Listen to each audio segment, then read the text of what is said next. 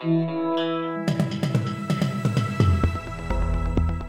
listening to the Betoota Advocates Weekly News Wrap on Desert Rock FM 96.5. Welcome back to the Betoota Advocate Weekly News Bulletin, recording here live from downtown Betoota in the Budgy Smuggler recording studio. Things are looking good right around the country when it comes to coronavirus. Melbourne's dropping by the day.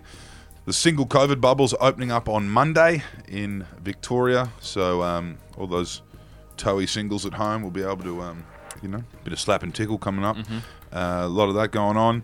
Queensland's looking good. NT are opening up the borders, and uh, New South Wales is doing the same thing. WA, they haven't had coronavirus as an issue over there since I think March. So uh, things are all looking good. And uh, here in Betoota, we of course haven't had any community transmission for about 100 days. So Things are looking up. things are looking up, heading into finals with the footy. And in the studio with me, of course, is Errol Parker, editor at large. How are you, Errol? Yeah, good man. And Wendell Hussey, our newsreader, the Peter Stefanovic of the Diamantina Shire. What's up first in the news today? Well, the biggest story from our home state of Queensland, which was a comment from Annastacia Palaszczuk, who said the borders will remain closed until after the election when it's no longer an issue. One of the biggest issues right now, though, whether Queensland should open up its border or not. And thankfully, Annastacia has finally given some clarity. Yes, that's right. The day after the election, the border will be opening. So everyone who's up in arms about it will just have to wait until Anna beats whoever it is she has to beat. Freckleton? Freckleton. Frecklington. Frecklington. I don't even know when it is. Uh, yeah, well, it, it's around the same time as that uh, AFL Grand Final. Righto. So it's all looking good. Well, after that election, that's when the borders will be allowed to open again. And um, yeah, look, all will be right in the world. Absolutely. There you go. Well, we'll move on from one state political story to another. And the big one down in New South Wales is about John Barilaro trying to blow up the New South Wales government. And a farmer has agreed with him, saying, yes, koalas, not feral pigs or Chinese trade tariffs, are our biggest issue. Yes, he's not even fussed about coal seam gas or climate change either. Yes, this farmer is really thankful that the Deputy Premier is trying to blow up a sitting government in the middle of a pandemic, saying that koalas are the biggest issue for him right now. Yes, if you missed it, the New South Wales branch of the National Party tried to leave the coalition uh, down there in New South Wales, forcing Gladys Berejiklian's hand on koala policy, which is a huge issue for primary producers and one that everyone knew about. But they've since backed down after Gladys threatened to take their portfolios away from them and render them useless and much less paid. Yeah, I wonder what John Barilaro and his hair that looks like a sucked mango seed is going to do next, Clancy.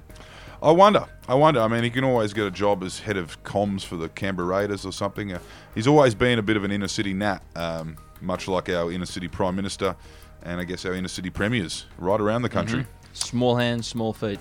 I'm sure he'll work something out, but a real gel on face moment there for John. And we'll move on to a big international story, which was about the Aboriginal Illuminati hosting a secret meeting to discuss the first mission for the Uncle on the Inside. That's right. Uncle Tony Abbott is back and is currently infiltrating British government through his new trade advisory role to bring down the Commonwealth from the inside.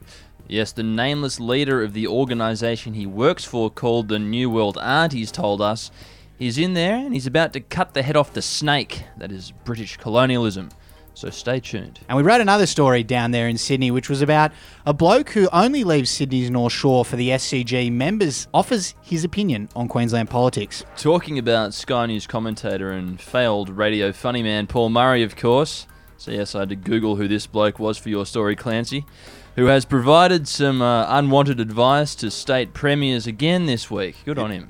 Yes, again, with the big school vice captain vibes from the man who could never really crack it on radio, never really got out from under Marty Sheargold's shadow, who for some reason thinks he's in touch with the common man and positions himself as a media outsider, despite the fact he never leaves the franking credit belt of Sydney's North Shore unless he's been invited into the SCG members by Lachlan Murdoch or his good mate Timmy Wilson.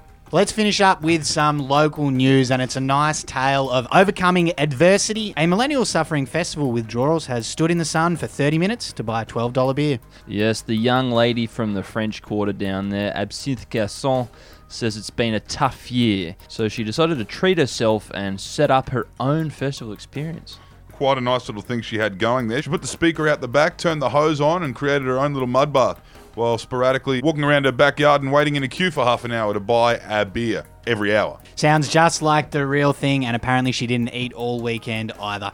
So I hope she had lots of fun, but that will do us for this week. Thanks for tuning in. We'll be back again in seven days' time to bring you all of the biggest stories from our humble regional newspaper. I hope Tuesday isn't too tough on you, Absinthe. My name's Errol Parker. I'm Clancy Overell. I'm Wendell Hussey. Nick Damer. Free Julian Assange.